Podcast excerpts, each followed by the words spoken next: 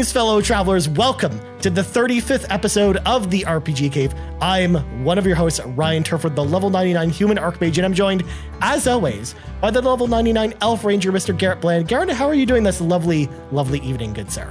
I'm doing good. All right, we're we're out of the coffee bit. I understand that, but we have a beer bit going on now. Oh. now we got. We've evolved. All right, I got this. Yes. Um. What ha- What really sucks in Pennsylvania, the state laws there are really bad with like alcohol and like selling alcohol next to like grocery stores or whatever. Mhm. So like stores can't really sell alcohol as much. You have to create a separate store. In California, you can sell wherever you want. So Trader Joe's has five dollar IPAs, six pack. Nice. Isn't that insane, Ryan? That's that's, That's pretty good. Pretty cheap considering when you, when you look at Canadian beer, it's like three times as expensive. Also, uh, what, Right. what, what are you drinking there? Because we can't actually see the label because it blurs it out. Oh, well, uh, that's probably good. Uh, It's a Boatswain Hazy IPA, and a Boatswain, I think it's like Trader Joe's like generic brand. oh, And okay. They have regular IPA, double IPA, and hazy IPA, and all of them are five dollars here. Dang, insane. son. Dang, So, son. That's the dream. good. That's the dream. Yep. Well, anyways, this is not the beer cast. This is the RPG cave where we talk about RPGs all the time. So let's clear the garage of those pesky mobs. So, folks at home, if you want to support the show, there's a number of awesome ways to do that. Number one, subscribe to us on your podcast feed of choice. We're on Apple Podcasts, Google Play, Spotify. We're on all the places you find podcasts. So check us out there. Of course, if you're listening on Spotify or Apple Podcasts, you could also do us a solid and you know leave us a rating on on Spotify or Apple Podcasts. Maybe leave an Apple Podcast review. If you leave an Apple Podcast review, we will actually read it on the show. So there's that incentive as well. Also, if you want to see our beautiful faces every single week, head over to YouTube, youtube.com slash YouMeCapri. We put up a video version of the show every single Saturday morning over there. And of course, like, comment, subscribe, ring that bell like I'm doing on the video, even though if you're listening on audio, you're like, what the heck is Ryan doing with his finger? Um, but that, that's me ringing the bell on YouTube. And then last but not least, if you want early access to this and all of our shows, head over to Patreon, patreon.com slash YouMeCapri. You get that, you get some other perks and other content over there on YouMeCapri, some exclusive content, exclusive. But now Exclusive. let's read from the sacred text, Garrett, because we got to get into this show because I think we've got a pretty fun one today. Folks, of course, know there's a big game coming out at the end of this week because this is coming out on Eh, Saturday kind and of. on Friday. Yeah. Elden Ring releases, Garrett. We're not talking about Elden Ring today. Well, maybe we will a little bit, but we're talking about from software. That's our topic for the day. We're going to basically, Nice. rather than like talk, doing like a deep dive on the Souls games as a whole or um, talking about a specific series from friends from Soft, we kind of want to just celebrate the history of From Software, especially. I don't know if you knew this, Garrett, but this year is actually the 35th anniversary of From Software, which is just Thirty interesting. Yeah, they're 35 years old this year. So uh, pretty old. we're going to be celebrating a big anniversary for FromSoft. So we're going to talk about a lot of the games, but we're doing like a lot of surface level stuff because, admittedly, and, and I think for full transparency, we have to kind of state this at the very beginning. Neither Garrett or I are, you know, super Souls players. We don't. we're not Absolutely like not. super into Soul- the Souls games.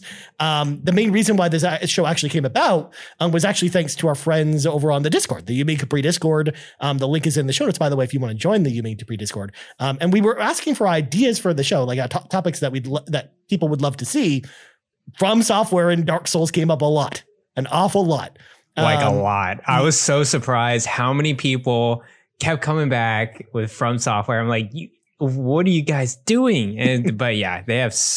It's a very passionate fan base over there, which I it's awesome, man. Absolutely. Really So that's why you know this one's this show is more for the fans. I think this time around. It's really more for the fans. Um, yes. But I think we're still gonna have a fun show nonetheless. But I just wanted to specify that before Mhm. we get into anything. So if I say something dumb about Dark Souls, for example, you know why. So You know why? of- yes. So let's start as we always do with Garrett with some fun facts. So I've got a few fun facts Yeah. today, um, but then I kind of want to roll a lot of this stuff into the conversations we're going to talk about with some of these series. So first up, in their time developing games, From Software has developed 62 games, not including Elden What? Ring. Elden Ring will be the 63rd game from From Software.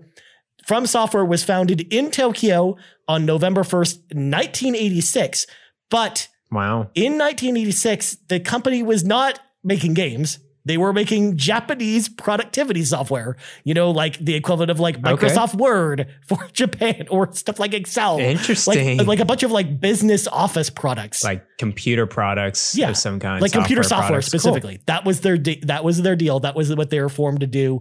And it really wasn't until the early 90s that the company idea shifted to games in the first place because um, the the people in the the From Software office were actually playing a game called Wizardry, which was a game that originally Yes. originated on the Apple II, um, but eventually Yeah. got ported to Japan on the for, in the form of an NES cart as well as a Super Famicom release as well. Um, and that's how Japanese players got a hold of this. And people in the office at From Software were really into this thing. So they're like, hey, you know, what if we made a game? That was kind of the, how the idea of them actually Right. get into, getting into game design actually came about. So even though the company was actually founded in 1986, their very first game didn't come out until December 16th, 1994 on the PlayStation Oh, wow. 1. That game Okay. is called King's Field. Kingsfield, for the folks that don't know, is kind of like the the what what the game that inspired Dark Souls in a lot of ways because it was a first person dungeon crawling game that had a lot of similar elements to Dark Souls. For example, you had like um, currency and experience and that you could um, spend to kind of level your character up. But then if you died while you're out and about in the dungeon, you would lose that and you'd basically have to Mhm.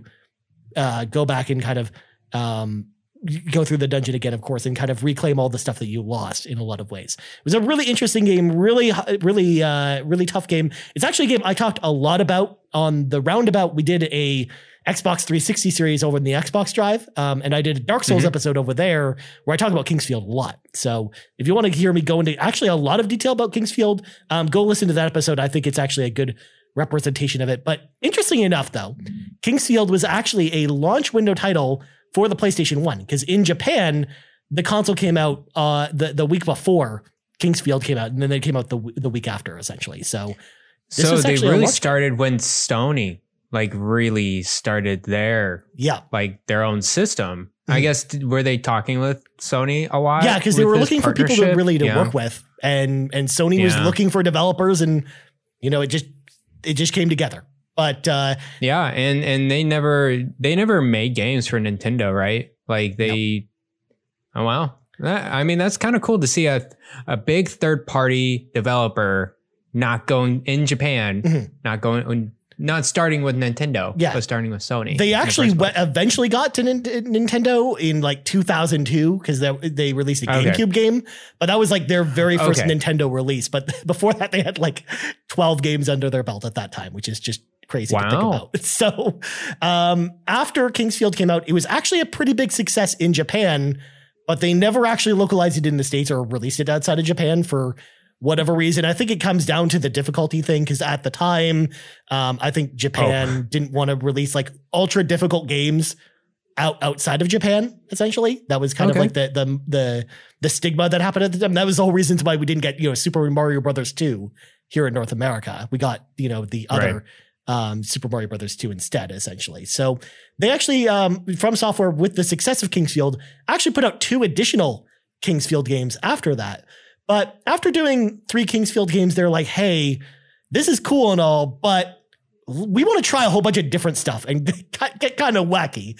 So they, they basically right then. decided to um, ramp up the company a little bit, get, basically split the company into two teams, and they essentially released almost two games, sometimes even three games in, every single year going forward from that Oh point my goodness. in a whole bunch of different genres, including what a warhorse. mech games, turn-based RPGs, Right. stealth games, action RPGs, survival horror games, kid action adventure titles, and more mech games. Like it's just if you look at the it- believe it or not, if you go on the the From Software website because they actually have like a history Yeah. section on there, it's like it's crazy just looking at how much stuff they had their hands in or how many dev- games they developed. Like they developed like they even were publishing games at the time too. Um, I know that folks might be familiar with the Tenchu series, which is a, like a stealth um, ninja game that was on the PlayStation 1 that was actually really popular at the time. Um, that game was Mhm. published by From Software, um, but it wasn't Wow. developed by them. And they actually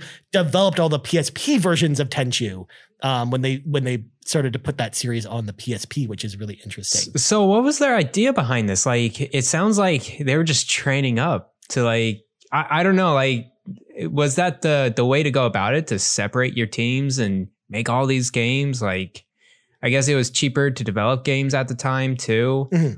There, Like, there- there's a lot of yeah. factors that go into it. You, you're definitely right about it being cheaper to to make games Uh, at the time. Not only that, but you just didn't need as many staff as you need, you know, nowadays. oh, okay, yeah. Plus, with a smaller company like this, like this was before um, they were actually acquired um, at this point. Um, so, like, uh, I think Kadokawa now actually owns um, them. Kadokawa is actually a, like a really big media company in Japan. Um, Okay. they, they actually produce a lot of anime, for example. That's kind of how I know Kat from Kadokawa from. Um, but Mhm. that- but they own From Software. They purchased them much later. So at the time, anyways, Okay, they cool. needed to keep the company afloat, and they thought the best way to do that is release like kind of as many games as possible. But it, it, it almost didn't matter because all the games, for the most part, actually had like a really good reputation to them, especially. Wow. The Armored Core series, which actually the very first one yes, actually came Armored out Core. On July 10th, 1997. It was a mech game on the PlayStation 1, and it spawned this giant series of games from there as well. Yes. So, and not only that, but they did eventually return to King's Field um, in 2001 on the PlayStation 2 with with a fourth game in the series as well. Um, they also did a bunch of other games as well that were like with, with kind of the King's Field team that were like success, spiritual successors to King's Field.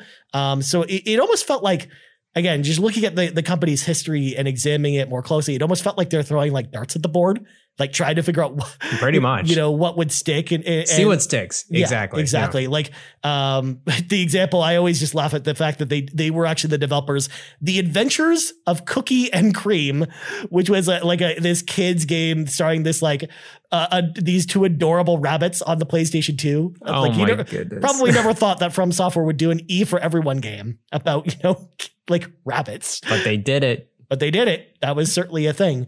Um, they also, Garrett, you might be surprised about this as well. They actually worked on Yeah. some Monster Hunter games as well.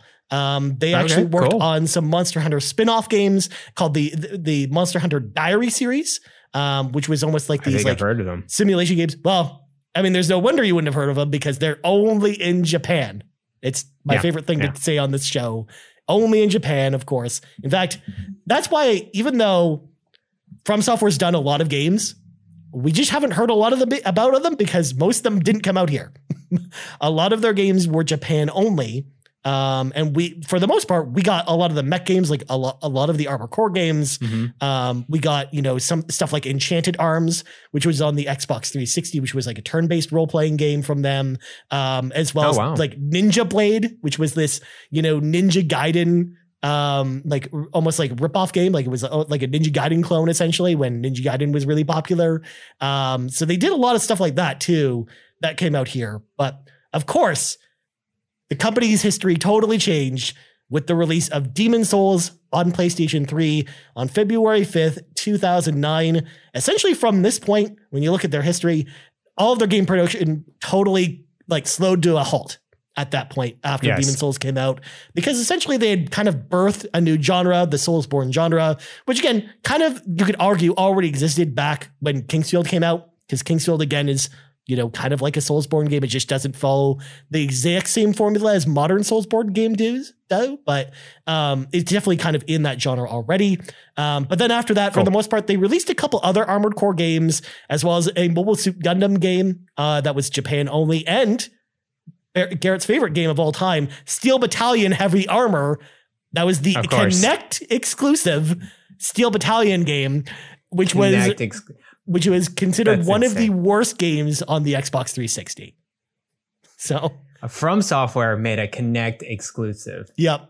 Kinect exclusive That's that's actually kind of crazy to to say. yeah. You know, that's uh, Yeah. good. Good for you, From Software. Yeah. So they made all kinds of crazy stuff. Dark Souls. Uh, but I'll elaborate that on that more when we kind of get into questions because we actually got questions about some of their their odder uh, and more obscure games. But that's all I have kind of for fun facts before we go into the conversation. So Garrett, what do you think about the the early days of From Software and kind of the kind of their their history? Because I think it's like it's almost like a tale of two companies in a lot of ways, where it's like pre Demon's Souls and then everything af- Mhm. after Demon's Souls, essentially.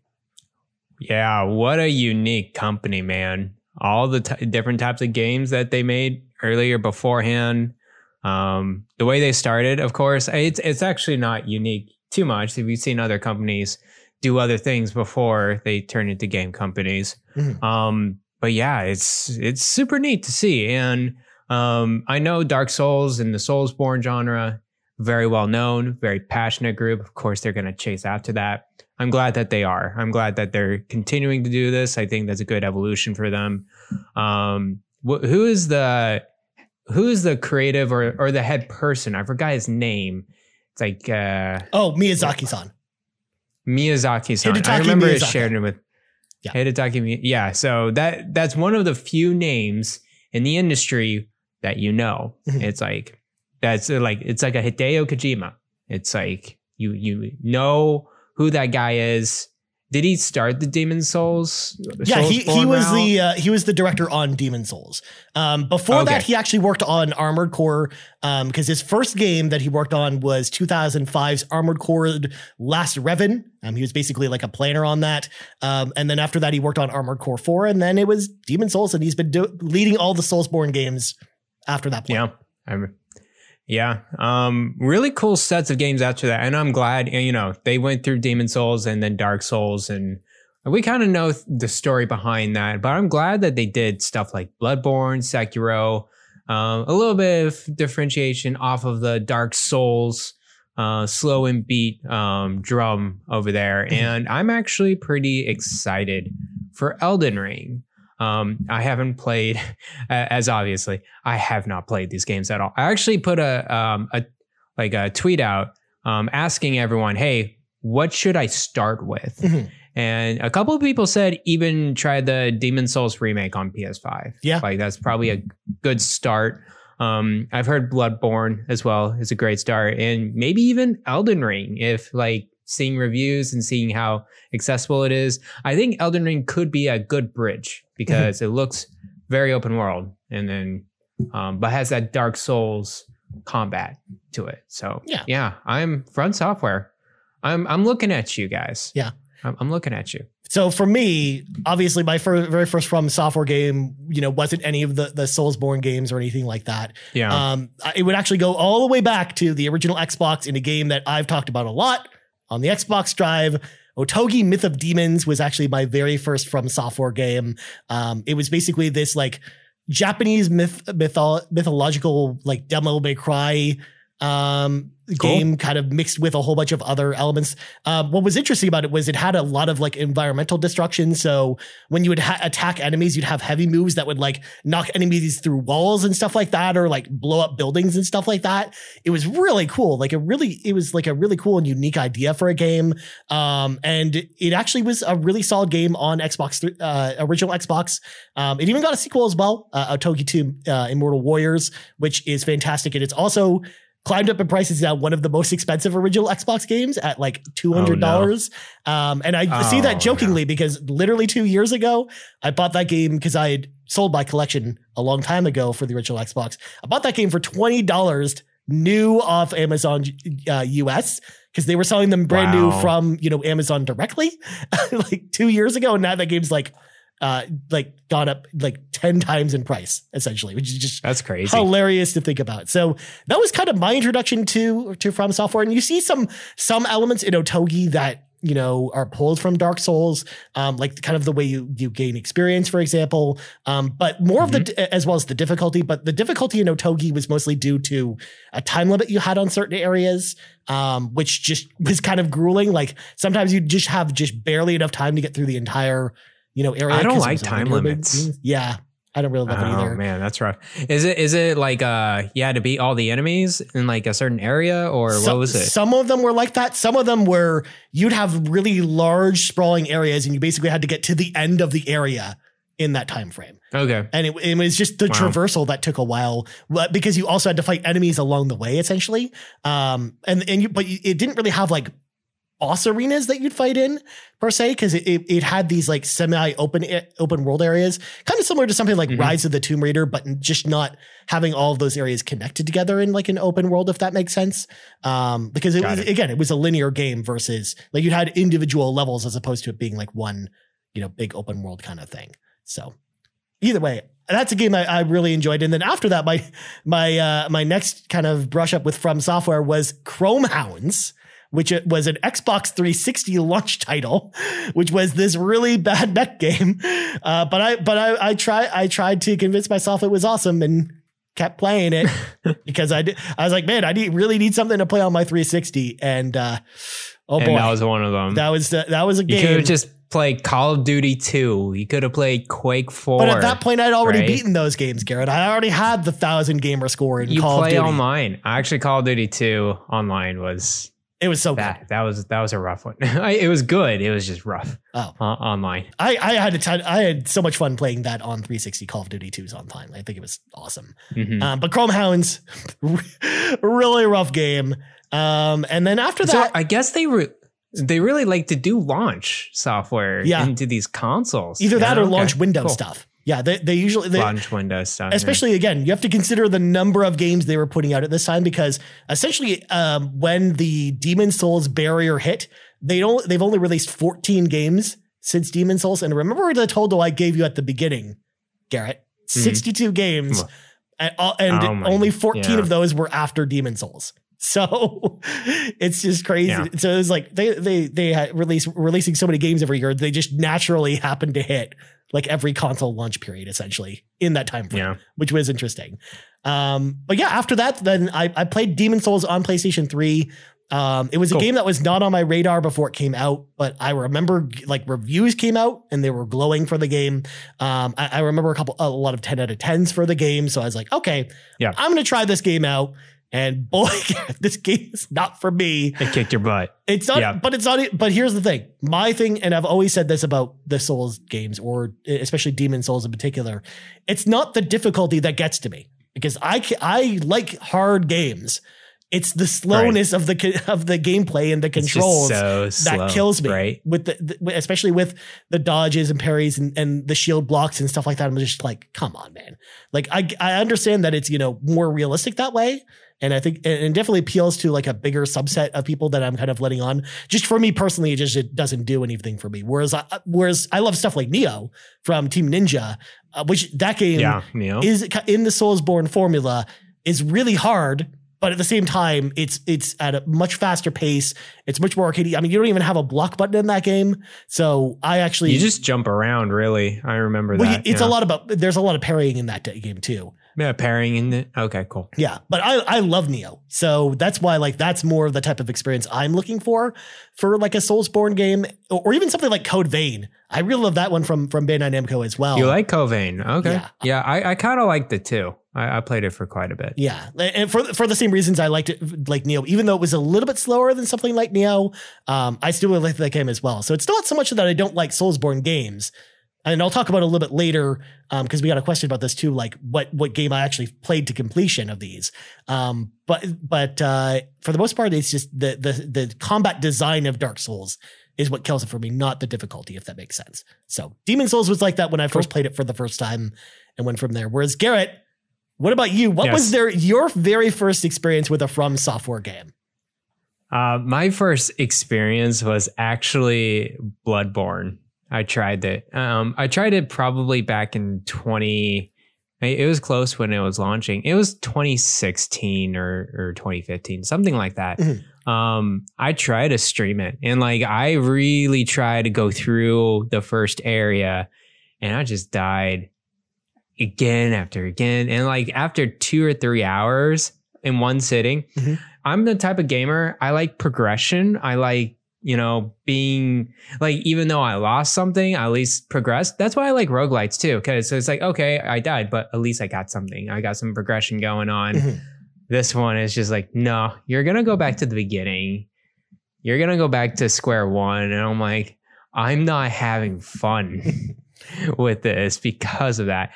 I, I understand that I heard Bloodborne is pretty accessible after you like kind of get it, Mhm. like after the first boss or whatever, or the first area. Um, I know a lot of people that was their first entry going into it. Mhm. Um, but yeah, um, Bloodborne was my first.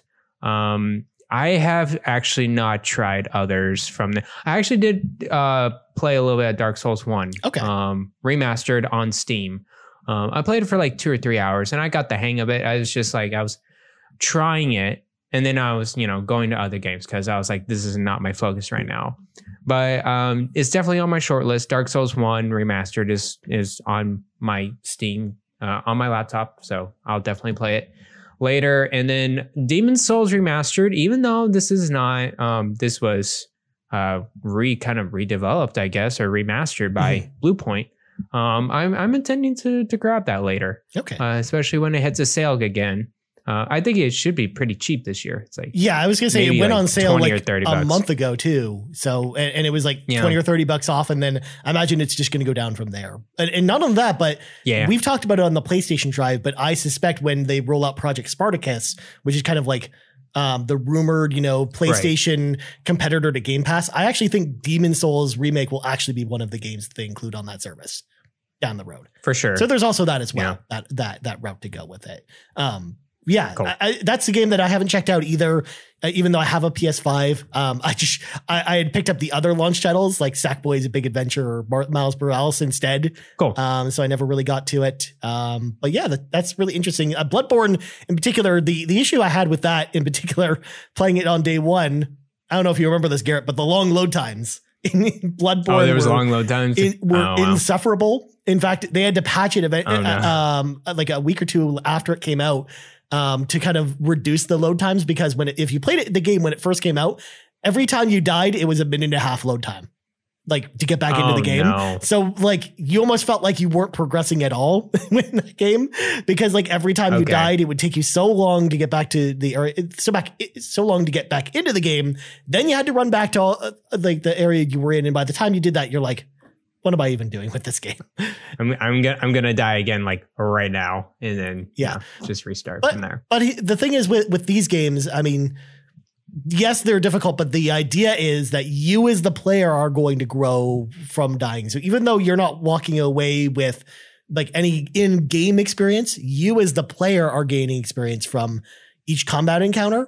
At least that's how the game is designed, where you know it's expecting you to kind of learn from each encounter and kind of um, approach the enemies differently the next time you go back there. Because essentially, they keep all the enemy patterns and whatnot all st- uh, all stagnant. Like they don't change any of it up. They don't Mhm. randomize it or anything like that. Um, so that's why actually, if you watch like the the Dark Souls speedrunning community, one of the most popular categories is like blindfolded Dark Souls runs or Bloodborne runs um, where you play the entire game blood uh, like blindfolded because they know the game so well because it's not randomized that you can sh- you can play it blindfolded because of the fact that it's so everything's always in the same place. You know exactly what moves and like how long to move and Mhm. attack. That's crazy. Yeah, the only thing that's that's kind of like mixed up is some of the boss attacks, like the order that Mhm. certain bosses do attacks in and whatnot. But for the most part, like Mhm. all of the enemies spawn in the exact same areas, regardless of how many times you go through it. So that that's kind of it, Dark Souls' way of trying to teach the player. Um, and, and to give you kind of something, even when you die, even if you do lose all your experience, you are getting kind of the knowledge and your own personal experience and growth as to you know where you're going from there. Like that. That's kind of Let me tell you. I, I'm kind of jealous of the Dark Souls community Mhm. and the and the Soulsborne community in general because they are in love with these games. They are they're very nice. And I, I'm not saying that they're obsessive, but they when they talk about Dark Souls, when they talk about Bloodborne, it's like, oh, it's a masterpiece. Like Mhm. you know, going into it, it's a masterpiece. The boss design, the pacing, the progression, and I'm like, I wish I had. I mean, like maybe I have a game or two in my head that that's kind of like that, but I don't have a series Mhm. that's like that at all. And so, yeah, I'm I'm actually really curious of like trying Dark Souls one or Demon's Souls to see what it is like because I, I or or even Bloodborne. I heard like late game Bloodborne and like the DLC is like just fantastic, Mhm. and so Yeah. Yeah. Yeah, especially the lore in particular. I know that's one thing that people love with those games, uh, especially because it doesn't like it tells you a story, but not like in a in a standard way. Like it, there's a lot of you know Right. hidden stuff that you have to find throughout the, the game, and, and the way you interact with people um, kind of changes how how the story plays out, and, as well as you learning a, a lore about kind of the the world itself and, and a lot of that stuff. So I know that's one of the more popular things and what keeps people from go- to coming back to the games. And the one piece of advice I'll give to anyone with with Soulsborne games in particular who is who's struggling with them is you have to stick with them. That's the biggest Yes. thing. That's how you learn and and do all the stuff that I, I referenced is that y- you learn by playing and you have to play it a lot. You have to commit time to it. Um, otherwise, you're not going to really get anywhere with them. Like that's kind of the problem you run into with these games. So obviously, with people like Mhm. us, especially Garrett, especially lately, it's like we haven't had a lot of time to really commit to games. So it's very hard to find Right. always find a window to do that. Um, whereas uh, it's it's not as forgiving to um, like putting it down for two weeks and then coming back to it as you know other RPGs are. Um, and even then, like a lot of other RPGs too, I'm I'm just gonna pretty much start them over anyways if I put them down for that long. Pretty much, yeah. Um, but that, I think Yeah. there are some examples of some RPGs, for example, you could go back to, um, especially some more linear ones or just more modern RPGs in particular. but- or even like turn based Yeah. in general. Like you could probably get into those and like Like Persona, for example, fine. is a game that I think you could play for like a, a week or two, get about halfway through it, and maybe put it down and come back to it. Um, especially because there's a lot of tools in the game that recount the story, um, combined with the fact that you know it's kind of a daily system, um, and, and there's a lot of stuff that go along with that. And you can maybe play the, that game in chunks. Whereas Dark Souls, you can't do that with that game. Like you just you can't, No. you can't, you can't, you can't unless again you've played it so many times you kind of you know know where everything is, kind of thing. So there you go. Cool. So that's how we feel about how we feel about Dark Souls games in particular. Um, Sekiro, though, I think was actually a really interesting one because for a long time we had thought that this might actually be like a Tenchu game um, because, as I had talked about earlier, um, Tenchu was that stealth action series that um, you know was in, had ninjas in it um, that they had published and then they'd worked on PSP versions for. Um, but we didn't. But and not only that, but we knew that they had the IP uh, available to them through Activision for them to do a um a, a Tenchu game, but they didn't actually do end up doing Tenchu. They did this Sekiro game, which in a lot of ways actually has a lot of roots Mhm. with with a game like Tenchu, where a lot of the stealth elements from that game feel like they're ripped, you know, straight out of Tenchu. Um, so I, I definitely think it's in a way it's a Tenchu spiritual successor, while also being like a, a really good arcadey Souls like experience. And that was the last game we really got from from software before Elden Ring comes out la- this week. So you know it's been three years since their last game, um, Wow. which is Yeah. which is interesting to to, to see. But uh, Sekiro was a game I liked a lot. Um, but again, I have more to say about that, but we'll talk about it in a bit because we have a question about it. So Garrett, cool. where's your hype level for Elden Ring? I know you've talked about it at least a little bit on the show, but where where's the Mhm. hype level at? Where where's the hype hype check now that we're you know six days away from Elden Ring? I'm I mean, I'm not like again, I'm not into these series or whatever. I've seen gameplay of Elden Ring and it's Dark Souls. It's like, oh, okay. I know the combat. I I I've seen this before. Um, what I'm intrigued about is the open world. Um, I'm actually surprised how fast they turned this Elden Ring development around Mhm. and they kept with their word. Um, did they delay it ever? I I, I keep forgetting. They I don't just never announced a release date for it. So see they're smart because they they really haven't delayed that much and they they're sticking to their word like Mhm. it's coming out um yeah i was very surprised by that because i remember hearing it for the first time it's like oh that's gonna it, it felt like a skyrim in my head it was like a or, or, or a new Elder Scrolls. It's like, oh, that's coming in 2025 or, or something like that. well, I mean, it's They're got George go- R. R. Martin working on it, so of course it's going to take That's forever, why. right? So Right. Um, but they booked it and they they wrapped it up and I've seen gameplay of it and it looks really good. It's like um I would say like more of an open world Bethesda Elder Scrolls game melded with a Dark Souls kind of atmosphere, ambiance to it, I guess you can say.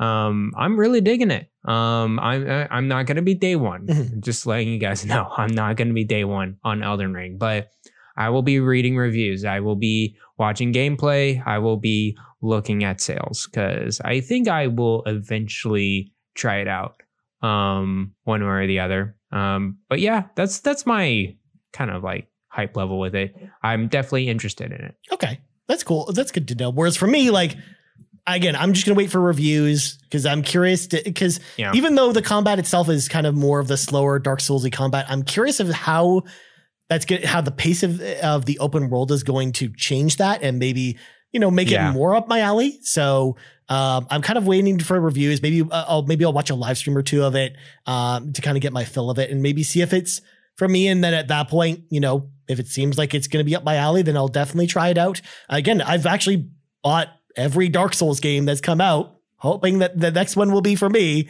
Um, and I'm always giving a chance more than anything because I I, Mhm. I love kind of the world of Dark Souls and kind of the idea behind it. And it that's why it just pains me so much that the gameplay has just never clicked for me. Um, so I'm hoping Elden Ring might be the one, maybe. Um, but I'm definitely gonna do Maybe. a lot more of my research before it comes out. But I- I'm also really happy to just see all the hype people have for this game and just how excited people are are for it uh, coming out. I think it's going to be one of the biggest games to come out this year, um, and I'm just excited for other people to be excited about this because it's I, I, for some people. I think th- with this game in particular is like one of the most exciting things for them in a very long time. So I'm just happy that Mhm. a lot of people have a game like this that that they're excited about. So that's all I got really got to say about that. So Garrett, what do you think is going to be next with From Software? Where do you think they go after Elden Ring? Um, do you think they continue Hmm. down because they've already kind of said that they're done doing Dark Souls as a se- Cool. as a series in particular, at least for a while. Um, so I don't think what that's going to be next. But what do, what do you think they do after Elden Ring, or what kind of game would you like to see from them next? Hmm. Yeah. Um. Definitely, it's gonna be still in the. They're gonna be with what they identify with the the Soulsborne formula or the combat. Um. With the reception of Elden Ring, I think it's gonna be good. I think it's gonna be at least good. Um. I think they can. I, I mean, I don't think the next game's gonna be an Elden Ring 2. Mhm. I'm not saying that. I could see a sequel to Sekiro 2 or Sekiro Shadows Die Twice. I can see.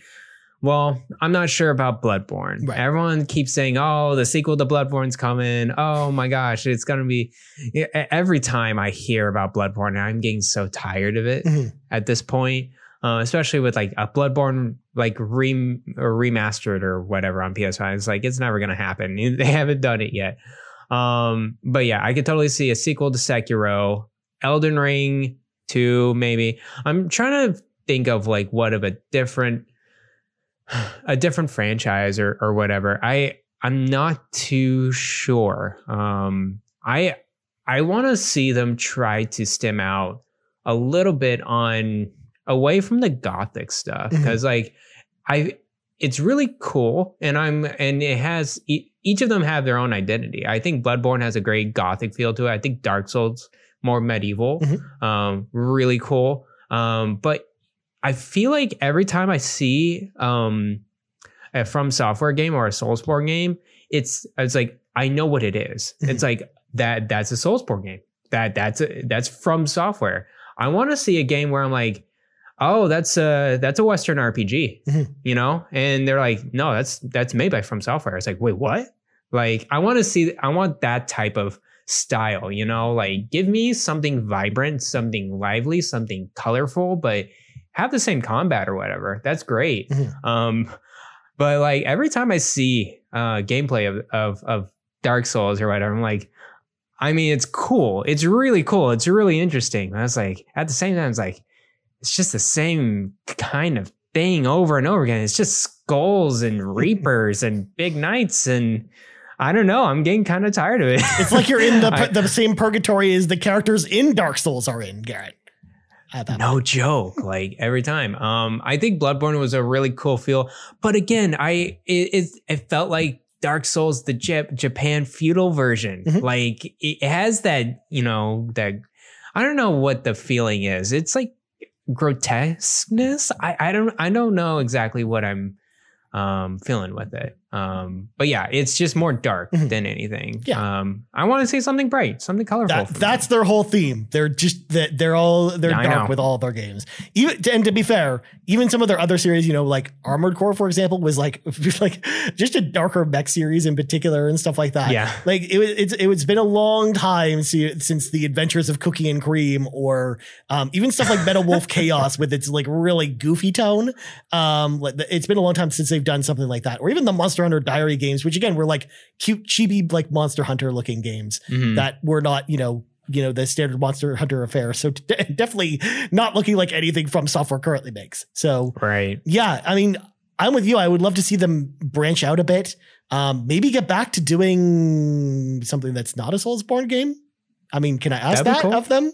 Uh, maybe go back to Armored Core. I think that would be like really cool. Um, or even just ha- see them do like another mech game of some kind. Because number one, we don't get enough mech games nowadays, and number two, We really they don't. were really good at them. Uh, other than Chromehounds, I think that was like the only one that really, really faltered for me. But otherwise, you know, I, all the Armored Core games were awesome. So like, I would love to see them maybe explore they were. kind of that space again. Like, even if they want to make like a really difficult mech game or a really difficult game in, in like another genre, uh, maybe they even go back to like a turn-based RPG, like something like Thousand Arms or something like that.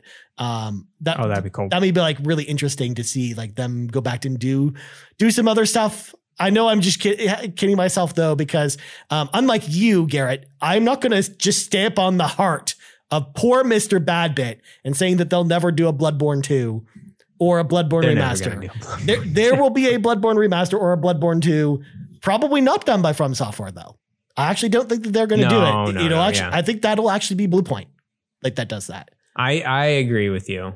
Yes. If it's anyone, it's Bluepoint. Yeah.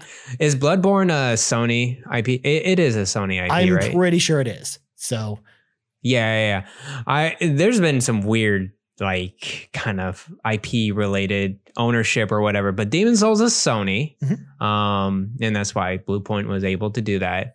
Bloodborne, it seems like more I think Sony owns it, but it seems like more of an agreement than anything. Yeah. Or they just really got to wait until it was like, okay, we got our studio and it's Bluepoint. so here you go, Bluepoint. I'm just still Um, shocked that they haven't done like a 60 frames per second patch on PS5 for that game yet. Like it's still, I'm- it's still ridiculous. Well, I I think uh I yeah, I, I've seen some videos behind it. Apparently if you have the physical version, um Digital Foundry did this. If you had the physical version pre-patched on like PS4 Pro or or whatever, you, you're able to get 60 frames. Yes, somewhat. Something like, that happened with like. Assassin's Creed Unity was the same way, Yeah. where the the unpatched version of the game had an uncapped frame rate. So you if you played it on a modern console like a PS5, um, it would run at 60 frames per second or higher even. yeah. So Uh, yeah, I don't know why they haven't done it either. Maybe they're just waiting until they do the PC port Yeah. and be like, okay, here's a double whammy. Here's the PC port. Here's the 60 frames update for everyone. Let's get hype for Bloodborne 2. Mm-hmm. Yeah. Like, I, I think that, I think that's a good marketing jab is like, let's do these things and then let's push into Bloodborne 2. I, I, and if Bluepoint's doing this, I honestly wouldn't be surprised if it got announced pretty soon, Mhm. maybe this year. Um, but if Bloodborne's happening, it's got to be at least this year or next year. Yeah, I just don't. Uh, yeah, and and with the way you know, uh, fr- the heads at From Software talk about you know where the direction of where they want to go. I just don't think that they're interested in doing a, a sequel to Bloodborne or just doing more Bloodborne. I don't think. Yeah. Which is why I think it's per- like it's going to probably get done, and it'll be a, probably a Bluepoint thing. Which is why like I think, yeah, we're more likely to be either a see a sequel to something like Sekiro, or b if they Mhm. really want to do a sequel to Elden Ring. You know, they'll do one. Um, like if it's successful enough or they want to, you know, explore the world again. But I'm not getting the vibes from the way they talk about Elden Ring that they are going to want to go back to it, at least right away. Yeah. Um, so that's why I would love, like, I think the opportunity is there for them to either make a new IP or even do something different, like something radically different. Like, I would love to, again, see them explore other genres, just like, you know, the older days uh, from software, or, you know, just do something completely different from the, the thing Be you described. VR Like, it- exclusive studio yeah, from now on. that's there true. you go. Um, PlayStation VR 2 launch title. I could, you know, you know what? I I'm gonna say it. I think they're gonna make a launch title for PSVR 2. that'll go alongside that Horizon game that's coming out on launch day as well. Yeah, Yeah. yeah, yeah, side by side. But that's this year. Garrett. Bloodborne. That's this year. Assuming. PSVR 2 is this year? Well, that, that's what Matt Swinsky keeps trying to convince me over on the PlayStation Drive. no, no, that's a no, no, no, and, no. and in no. fact, PSVR 2 is we next even, year. we even got questions about it this week, uh, saying so when PSVR two comes out later this year. That was how the question started off, Garrett. Don't please stop. it's not coming this year. Exactly. I don't know these people. But yeah, so ultimately, I think we went through a lot of the the From Software stuff. But let's get in some of the questions because we got some questions Cool. from the audience about From Software. And Garrett, I don't know if you knew this. People were very excited that we wanted to talk about From Software. Although there, there's one question in particular that I'm like, there's no way you or either of us are going to be able to answer this question. But let's start with Andrew Semachek on the Discord, yeah. who asked the question: What is one of the under under the radar from software games that you loved pre Dark Souls? So Garrett, I know you Hmm. started with Bloodborne, but you didn't go back and play any of the pre Dark Souls stuff, right? At all? The only thing I've had some like kind of experience with is the Armored Core. I forgot which Armored Core game I played, but I did play some of it in certain system. I remember mechs. Yeah. Okay. And I'm pretty sure it was Armored Core. It was if it and I thought it was if it was one, it was it was probably cool. Armored Core 4 because that game came out on on PlayStation 3 and Xbox 360. Um, yes. and I, and I remember like that Yeah. game actually being really popular. So it was probably that one. I I think it was that Yeah. for sure. And I think I it was just a demo yeah, on there was it was a demo for or it. So yeah, that was probably it. Okay. Yeah. I played that and it was really fun. It was a really fun demo, Andrew. So there you go. So there you go. Your armor, your answer is Armored Core 4.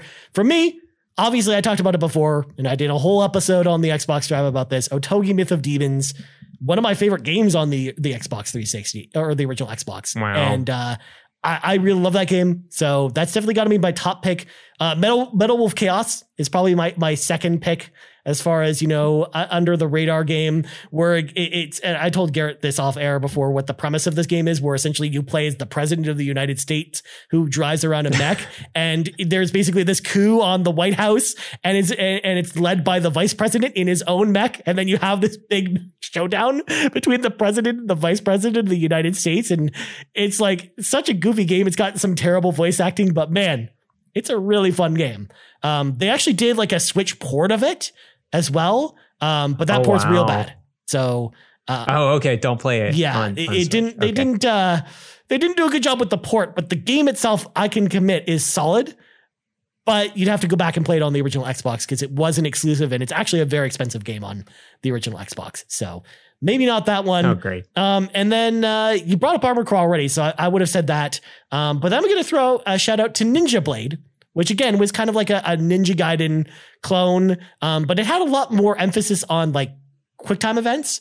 Um, but that game was like really fun. And, and you played as a ninja, and in there was a whole bunch of like sci- like like this near futuristic Japan, and there was a bunch of robots and stuff that you were fighting, and mythological creatures and stuff. It was really cool. So Ninja Blade Nice. is my other one that I wanted to throw in there, but there's a lot I could go through because uh, again, there's a lot of like under the radar series. Um, again, stuff like uh, um, the Tenchu games on PSP, I think were really good, um, or even something like Enchanted Arms, which is an RPG that I just think not enough people actually played, or uh, Lost Kingdoms 2 on the GameCube. Uh, the- one of their one of their only Nintendo exclusive games uh, was was that one, and I thought it was actually pretty good as well. So, lot lot of lot to choose from with From Software. A lot of what. pre Dark Souls from software games you like. Yeah, I, I say you're a pre Dark Souls from software fan. yeah, for sure. they've just appealed more it, to sound- me. it sounds like it. Which again, nice. it just shows that I like From Software. It's just Dark Souls' combat in particular I, is the thing I don't like. So it's just it's my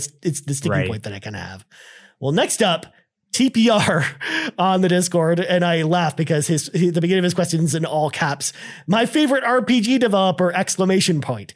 Bloodborne is tied for my favorite game of all time, and I can't wait for Elden Ring in a couple weeks, or from the time that we're listening to this. Of course, it's out in six days.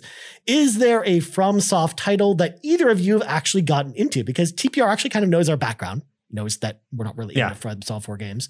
Doesn't have to be a Soulsborne related game like Armor Core, for example.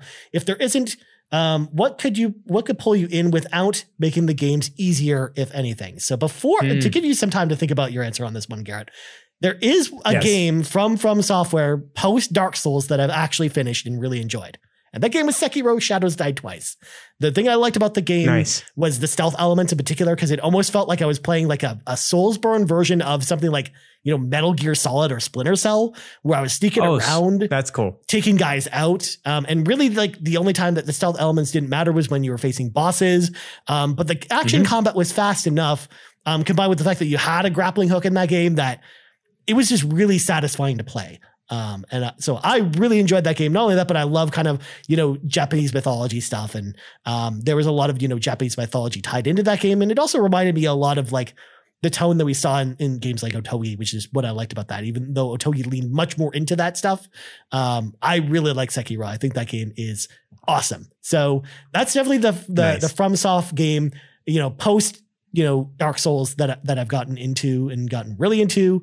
Um, and as far as you know, you know changes to the gameplay, I think it's just I talked about it earlier, but I think it's just making the gameplay faster. And again, like I think like uh, Okay. Sekiro had like kind of the right balance for me, where even when you got it had to get into combat and uh, you know your stealth stuff failed, um, I still felt like the combat was fast enough in that game that it was to my liking. Um, but I would maybe even like to see Cool. go a little bit faster, maybe go in that you know Nioh direction, um, or you know Final Fantasy Stranger in Paradise. God, I can't believe I'm actually saying that. Um, chaos but- that you're gonna kill. Uh, chaos. We got to get chaos, Garrett. Chaos. Uh, but but even that is actually more exciting to me than than you know Elden Ring is, not just because it's a Final Okay. Fantasy game, but also because the combat just seems much more up my alley, and that's kind of the direction I would love to see FromSoft go go more into, where it's less about you know blocking and stamina, you know management, and more about you know faster action. I think is more of what I'm looking forward to. Um, it, whereas the difficulty, uh, again, to your point, TBR, I don't think they need to dis- decrease the difficulty because that's never been a bother for me. It's never been the di- about the difficulty. But Garrett, now that you've had time to think, what do you? Yes. What's your answer to this question? Uh, well, at least the from soft title, I I'm being honest with you, TBR. I never got into a from software game. Like the games that you're mentioning, Ryan, I was like, what what are these? like I, I I really haven't heard much of them other than Armored Core, the Armored Core series or franchise. Um, what I like doing though is actually watching streams Okay. of Dark Souls players. Um, uh, not necessarily like speedrunners or whatever, but just people that are into Dark Souls and just go through the game. It's actually pretty entertaining because they eh, like it, it makes it look so easy, like Mhm. going through Bloodborne, so easy. And like, um, I actually watched maybe even like three or four str- like gameplay through like gameplay throughs of uh Sekiro. Like just just seeing streamers just like getting really into it, getting into the bosses and figuring it out. It's I think it's really cool to watch versus playing. So Makes sense. I would have to say Sekiro is like I wouldn't say it's like my favorite FromSoft title. It's my favorite FromSoft title to watch. Like if I go onto Twitch, I I actually kind of look up Sekiro gameplay throughs and see what people um actually do in that game. Nice. And what you described Um, before you go on, Garrett, if I if you don't mind if I Yeah. so rudely interrupt you, is what you described almost sounds to me like what I do with like retro games. Like as I, I even though Yeah. there's a lot of retro games I love playing, I love actually going to watch people who are really good at retro games uh actually d- stream them. Um and people just plowing through, you know, some of the hardest NES games and stuff like that. And basically Oh, what you're man. describing to me sounds like exactly like me going back and watching a lot of retro games. Because in a lot of ways games like Dark Souls have like that retro game feel to them where you're going to be dying Mhm. a lot in those games and that's kind of how you learn it. And when once you kind of memorize things or, or you know you know where everything is you kind of breeze through it in in the the way that you just described. Mhm. um so it, it's probably really it's satisfying to watch because again you as a player know just how difficult that is. Um and they're just pulling it off like it's you know it's nobody's business whereas if it's someone someone goes into that same stream who's never played those games before never played it, that type of game before they might act, might be like oh that looks really easy i don't see why people go on twitter and complain about why this game is too hard Right. or anything like that Right. but uh go on and continue with your point garrett because i know you had more to say Um, well, yeah. So, um, what could pull me into the games is kind of what I've kind of critiqued before. Is that it's everything's so grim, depressing. Um, but there should be like I'm not saying go completely like oh happy go lucky flowers everywhere. it's more like have some balance, have some diversity in your game. Because when I see a Dark Souls game, I cannot tell you're in level one or like in level 8 Mhm. or or wh- whatever. Even Elden Ring, when I'm seeing that, I'm like, that's a cool open world. Everything looks the same though. Yeah. Um. So yeah, I just would like to see some diversity. That's that's one thing. Another thing is, um, I like systems. I like actually I, I and i'm sure they do they do have systems i'm not saying that they don't i, I just would like to see a bar going from left to right Mhm. in some sort of way um it doesn't have to be exactly that and i'm sure there are I, i've seen sekiro so I, there are some upgrades that i saw in there um but just make it more deliberate um but yeah i just I, I think if if they nail those two things down, um, I would be really interested in a From Software game. I agree with you, Ryan. They don't need to increase their difficulty, but um, at the same time, I don't want to feel like every time I die, I just go back to square one and I just haven't. Like, I understand I'm learning something, Mhm. but um, it's it's uh it's a high learning curve for like a a, new player. Yeah. Um, it, it it doesn't feel inviting. Or even if um, it's not even a new player, it's like it's e even if you're an established player, if you don't have the time committed, it's like, well, I guess I'm never playing this game. Like it's Yeah. that kind of situation too, which So- which is a feel bad. Like it's, it's definitely a feel bad when when you have you know that taste in your mouth. Well, next up, we got a question that again we're gonna we're gonna acknowledge this question came in, but I don't think either of us are gonna answer this one. Um, from Joran7x at Joran7x on Twitter, and they ask, "What is your favorite boss from each Souls game?" Garrett, I don't have any answers for this one. I I I don't either, but let me tell you, Jerome, I really enjoy the boss designs um, of of the Dark Souls game and the Bloodborne. Um, they're really cool. I think the Sekiro one was pretty. What's your favorite boss in Sekiro? Because I know there's some pretty good ones. Believe it or not, there. because this question came in so late, I didn't go back and look at any of the bosses I fought because I forgot all of them. So I, I. I remember I remember one battle I saw a lot, and that was the drunk monkey, or or Okay. kind of the I remember that. boss. um yeah and, and and it looked so um irregular like you're trying to go after it and try to like beat it or or get into contact with it it's so hard because you don't know when they're gonna it's gonna strike um it was actually a pretty cool boss to see Yeah. And to be honest, with bosses in that game in particular, I think the high point from me in that game wasn't even the bosses, it was the minute to minute gameplay more than anything, which is why I just cool all the boss designs just like flew out of my brain essentially where I just I don't honestly remember them because it's it's also been like three years since I played that game. So um oh wow. it's been a long time since I played it and I just I don't remember any of the bosses.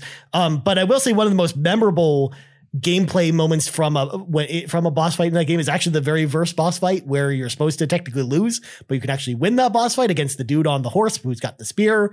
Um, but I just love the motif of the environment you're fighting in, where you're fighting in the, this this field and the moon's out, and I love the way that that scene just looks. So that that scene is burned into my brain more than even you know any of the mechanics with that boss or anything like that. So yeah, and, and I think Mhm. it just comes with you know I just haven't played that game in a while, so I just can't remember. But last question this week has nothing to do with From Software, Garrett, because uh, West 3DP at West 3DP on Twitter wanted to bail us out and give us a off-topic topic. So of course they the, West 3DP wants to know off-topic. What are your thoughts on Live Alive or Live Alive or however you say it? Have you played it? Will you pick it up? So Garrett, the Nintendo Direct was Mhm. yesterday from the time we're recording this. I mean, obviously, you know, this That's is a true. week, a week and a half old at this point. But what, what do you think about uh, Yeah. Li- Live Alive or Live Alive? I um was very pleasantly surprised by seeing this game. Um, it seemed like a you know a, an Octopath Traveler game, Mhm. like it very much so. And I, now we can see um kind of the influence of, from it. So Live Alive is a it was a originally a Japanese exclusive um, title. and It was out in the Super Famicom, right? Yep. Um, and so, it, and so now it's getting rema- remastered uh, or remake, Yep. really in HD 2D version. Um, just like the Dragon Quest three that's that's going to come out later. Mhm. Um, it looks really cool. Um, I'm very excited to see more of it. I want to see more gameplay. Um, I heard it's it's something like a spiritual predecessor to Chrono Trigger. Um, and like there's some very famous people Mhm. that worked on this game. Um, so yeah, I'm very excited to see it come alive again, coming on the Switch. Um, maybe maybe other titles later. I, I'm not too sure. Um, Yeah, they haven't they yeah, they haven't really I'm- announced I'm it. I think it's just Switch only according to the website. But uh, yeah, I'm actually also Mhm. stoked for this one. Um, it's a game that I've never played. It's always been one of those games on the list of like five or six Super Famicom games that should have come that that would have done gangbusters here in North America, but just never came out Right. here. Um, like and, for a long time, you know, Trials of Mana was on that list until it eventually got its remake a few years ago. Um, so I'm actually stoked to play this. Um, and actually, the difference between this and something like Octopath Traveler is you have kind of the six different characters with the six paths, but they actually, unlike Octopath Traveler, they actually come together at the end and, kind of like do like have like a combined story. Where the Octopath Traveler is like you've got seven different endings for seven different characters, and they don't Oh, tie together at all. Um, so I, I love the idea of it kind of coming together like that. So I'm glad I held off playing it because I know there's a fan translation out there that I could have played by now. Um, but I've just never really gotten around to it. Um, even though I've, you know, finished, you know, Trials of Mana like four or five times w- before the actual translation came out for that one, because I, I played the fan translation a lot for that game. Um, but I am, I am excited to see this. Also, fun fact, I don't know if you've been paying attention to the Discord, Garrett, but we actually got requests in the Discord for us to do an HD2D Yeah. episode. And we're starting to get enough HD2D Okay. games, Garrett, where it might Sure. actually justify doing an HD2D episode of just the all these maybe games. later this year after Live A Live. I kind of want to wait. be Yeah, I kind of want to wait until like that and like Dragon Quest throughout Dragon Quest so we Three. talk about some of those games. I'll, I also And think Triangle Strategy. Yeah. I also think we're going to start seeing this a lot too. Like I think uh like if Square wants to remake any more Super Famicom games, they're going to do them all this way at this point. Or Super Nintendo games. Exactly. You know? So, which is perfect because I think it, I think this is a great way to do that. Or if or if they ever want to remake the original Final Fantasy in something else that's not Stranger in Paradise, you know, I would love to see them do it this way. That'd be pretty cool. But anyways, we got to go, Garrett. Before we go, Garrett plugs go. Yes. You can follow me on Twitter at Bland Explosion. You can also see me and the Nintendo Shack, where I'm a co-host there, part of the Play Some Video Games Podcast Network, where we um, are live at twitch.tv slash PSVG every Thursday nights. And that is it. Very nice, my friend. As for me, you can find me on Twitter at Ryan Turford. You can find us on Twitter at Yumi Capriz, on YouTube at youtube.com slash YouMeCapri, and on podcast services around the globe. And before we go, I just want to say huge, huge, you know, congratulations to everyone for Elden Ring this week. I hope everyone enjoys the game. Yes. Uh, I hope uh, everyone who's excited about it gets, you know, the awesome game that they, they're hoping for. And, and happy Elden Ring week, everybody. Well, for Garrett Bland, I'm Ryan Turford. This has been episode 35 of the RPG Cave, and we're out. Bye bye. The RPG Cave's mana is powered by patrons over at patreon.com slash YouMeCapri. And from the bottom of my heart, I want to say thank you to our over 70 patrons, starting with our Capremium producers, Dallas Ford, Jonathan Brown, the man behind the music on the Xbox Drive and the Nintendo Drive. You can check out his new album, In My Element, over on Apple Music, as well as his website, and Lee Navarro, the fearless leader of the Phoenix Overdrive Extra Life team. Our platinum producers Robbie Bobby Miller and Trucker Sloth, and our gold members, Argo, Brandon Myers, Dallas Robbins, Dano, Emily O'Kelly, Foolish Fuji, Joel Brooks, Jose Jimenez, Mac Time, Marcus O'Neill, Mr. and Mrs. Nasty Boots, RJ Kern, Skinny Matt, Tony Baker, and Xavier Reyes. Thank you all for all of your support. And if you're interested in joining the Patreon, head over to patreon.com slash Capri and pick the tier that's right for you.